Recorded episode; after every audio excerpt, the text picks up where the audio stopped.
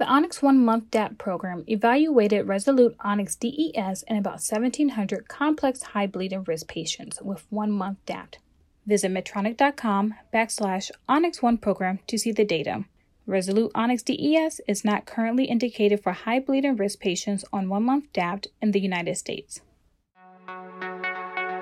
You're listening to Heart Sounds, TCTMD's award winning podcast. This month, guest hosted by Caitlin Cox. Hello, and welcome to Heart Sounds for July 2020. It's my pleasure to guest host this month's episode in the heat of summer from my home base in Atlanta.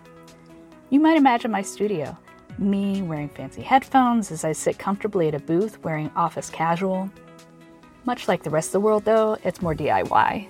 I speak to you from the shade of my bedroom closet. We're all continuing to cope. Healthcare professionals in hard hit areas of the pandemic are seeing their surges wane, while others are facing down COVID's arrival. For our editorial team, too, it's been a whirlwind. Todd Neale especially deserves credit for cataloging TCTMD's daily dispatch on all the news and research related to COVID 19. All of us have learned so much and no doubt will continue to do so. But this month, I'm going to take a pause on COVID content in our podcast. Instead, I'd like to refocus on the basics of clinical practice why you love to do what you do, care for patients. Amid all our coverage of the pandemic, we've continued to bring you stories that speak to the day to day. Here are some of my recent favorites.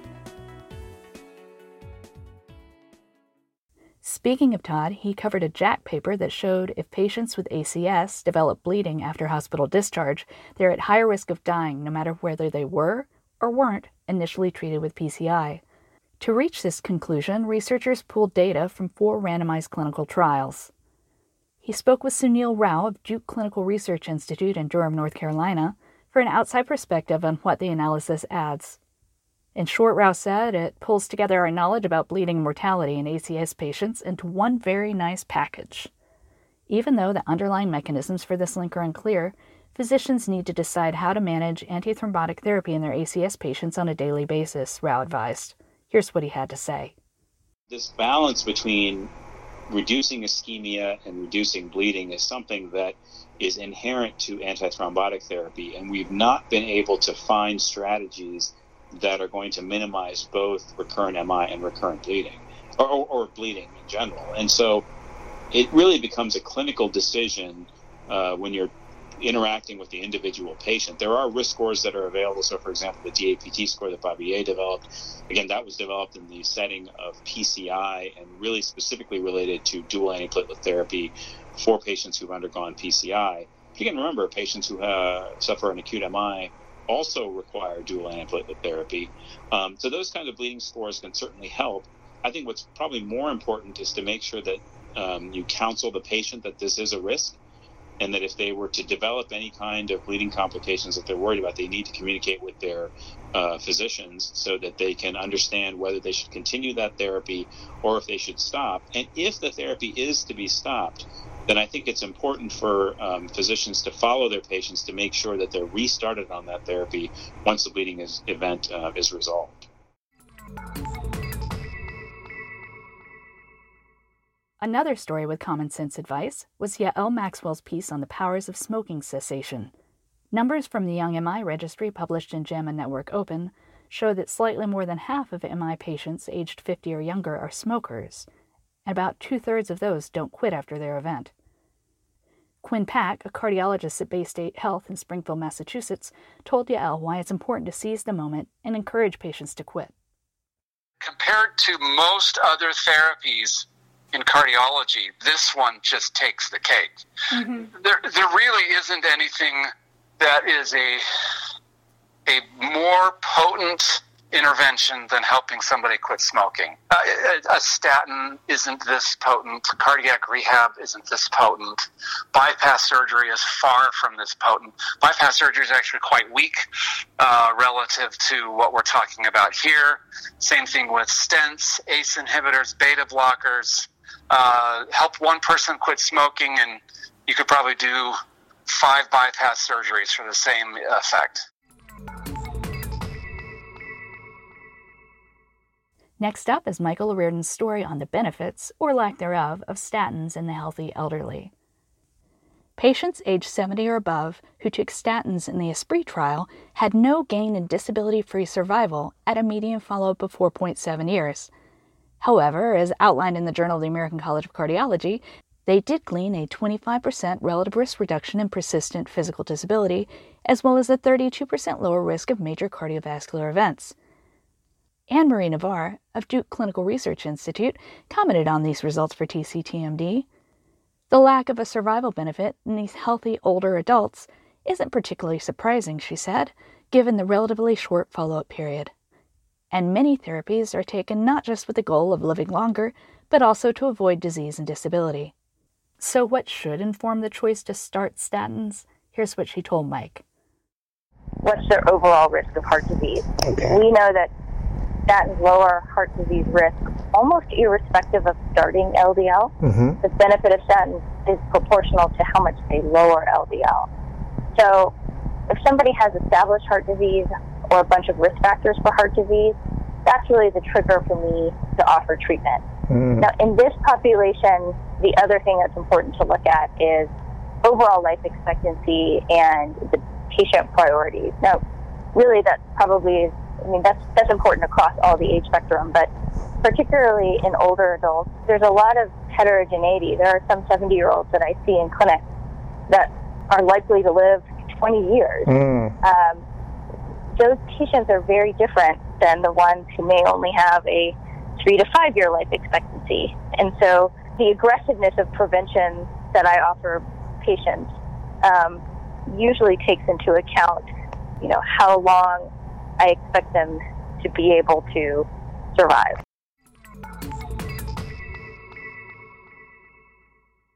Laura McEwen covered an eye opening study this month that shows how race and gender bias can sway decisions in advanced heart failure care. It was published in JAMA Network Open. Researchers led by Khadijah Breathett, who's based at the University of Arizona in Tucson, conducted, quote, think aloud interviews of 46 physicians at a recent medical meeting. Their goal was to see how these physicians made decisions based on clinical vignettes that contained a fictional patient history and photo. These conversations were revealing. In deciding whether to recommend a heart transplant versus bridge to transplant, some physicians appear to focus on inappropriate and irrelevant criteria for women in general and for black women in particular. They voiced critiques over things like what they saw as unkempt appearance or too many children. What's even more surprising, though, is that 52% of the study participants were women and 43% were minorities. This is evidence of how bias can creep in, Breathett explained. What are people actually saying is the problem? What are they, how are they identifying um, how they make these decisions? And sometimes they may not even be aware. As I think of this study, I doubt people intentionally knew that they were illustrating bias towards mm-hmm. women or bias towards African American women. I think that most of the people that participated in the study um,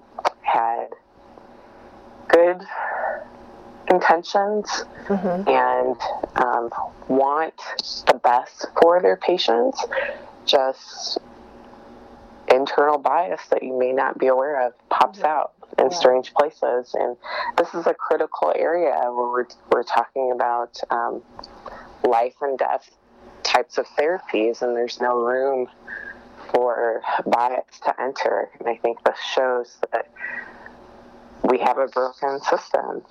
And caring about our patients as we do, we must take the next structural steps to change the system. Mm-hmm. And finally, I have some exciting news of my own to share. My investigative report on outpatient peripheral interventions has won this year's National Institute of Healthcare Management Trade Journalism Award. Sadly, there's no in person ceremony to celebrate this year. But on the upside, this means I got to video an acceptance speech, and I got a trophy, my very first. On a more serious note, I hope this recognition will bring focus on the need for thoughtful growth as procedures move beyond the hospital setting. And I hope it will honor the memory of Miriam Derrico, the woman whose story inspired me to keep digging. I couldn't have done it without the support of TCTMD's managing editor, Shelley Wood, who patiently waited through many months of reporting and was crucial in shaping the final piece. It was a lot of work. Encouragement from everyone on our news team kept me afloat too. For a bit of background, Shelley interviewed me about why I pursued the story that caught NIHCM's eye. Hello, Caitlin. Congratulations on winning this award. We're all really excited for you, really proud. Thank you so much. This is so much fun. I'm glad we can talk about this on a podcast and not just person to person. Yeah. And in fact, on the podcast, I don't know, probably, I think it was actually the end of year podcast last year. Mm-hmm. We uh, talked about you know, what you thought was sort of your, your favorite story of the year. And we talked about this story at that time. Uh, but it's all the more different now, just that you've had this recognition. For people that haven't read it yet, they just need to search the term peripheral vision on TCTMD. But for a bit of a teaser, why don't you remind our listeners what this story was about? First of all, when did you first start working on it? Um, this is a long term project. Yeah, it, it took a couple of years, honestly. So around I don't know, spring of 2018, I started hearing stories from physicians in Florida about a doctor's office that had opened up in their area that they were concerned about because they thought there were unnecessary procedures and complications happening, um, and that this office wasn't that tightly linked to the local medical community. It took me six months to build up their trust uh, and hear more. And really, this story is about that small picture, but also about the bigger picture of peripheral interventions moving out of the hospital setting to outpatient offices like office based labs, ambulatory surgical centers, and the like. Um, and a lot of this has been inspired by reimbursement.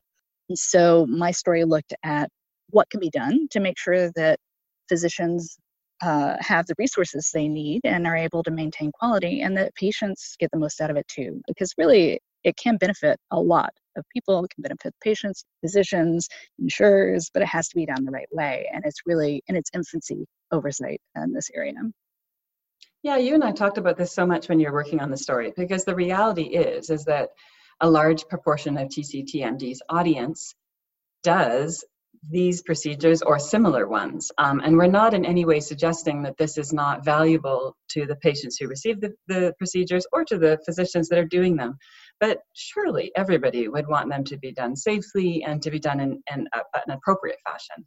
Um, yeah. So as you say, there's there's good reasons that these have moved out of hospitals, but as you point out, there's not a ton of oversight, and that's really what your story uncovered.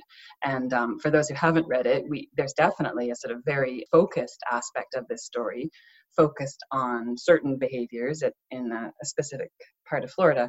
But as the people you spoke with um, were quick to point out, this is really something that should be under consideration by physicians across the US. For sure. And, you know, one of the things that I discovered was that there are already a lot of people working hard on this and starting up registries and holding annual meetings to talk about best practices, but everything's voluntary. Uh, and so, you know, I talk to people who are leaders in this area and have these wonderful, engaging conversations. And they were frustrated because they didn't really know how to move things forward.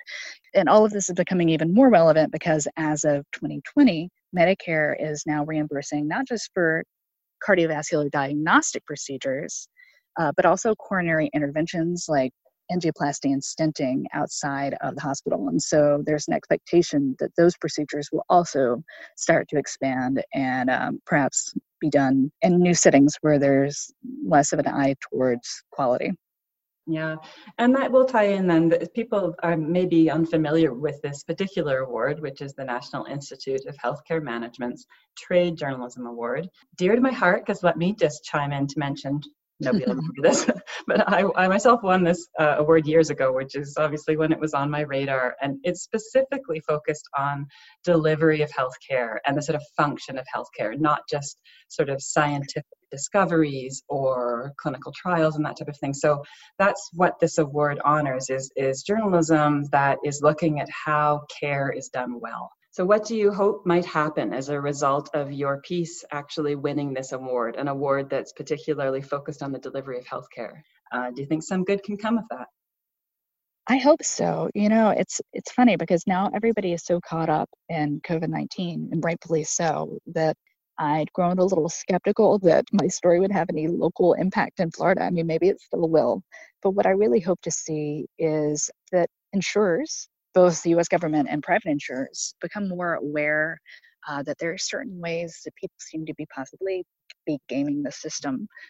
It would be amazing if this led to local changes. I understand this isn't just a Florida issue. Of course, it's many areas across the country. Most importantly, I, I hope it gives encouragement to the clinicians who've been working very hard to bring their colleagues together and think about these issues. Uh, and I hope it encourages more participation.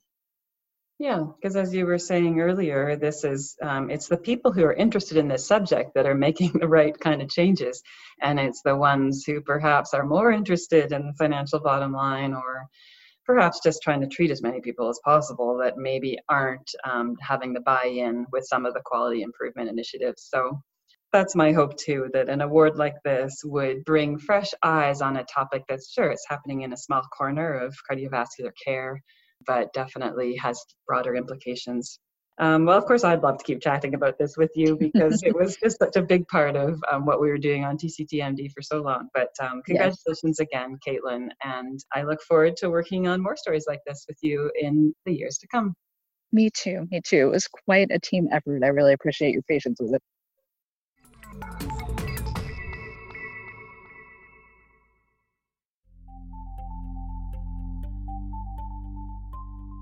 That's it for the July 2020 Heart Sounds. Thank you for listening.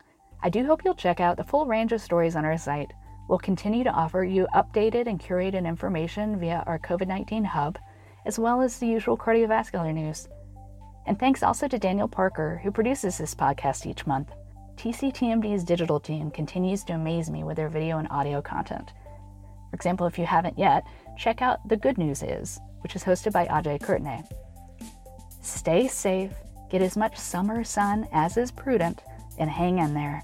Shelley will be back as your host in August.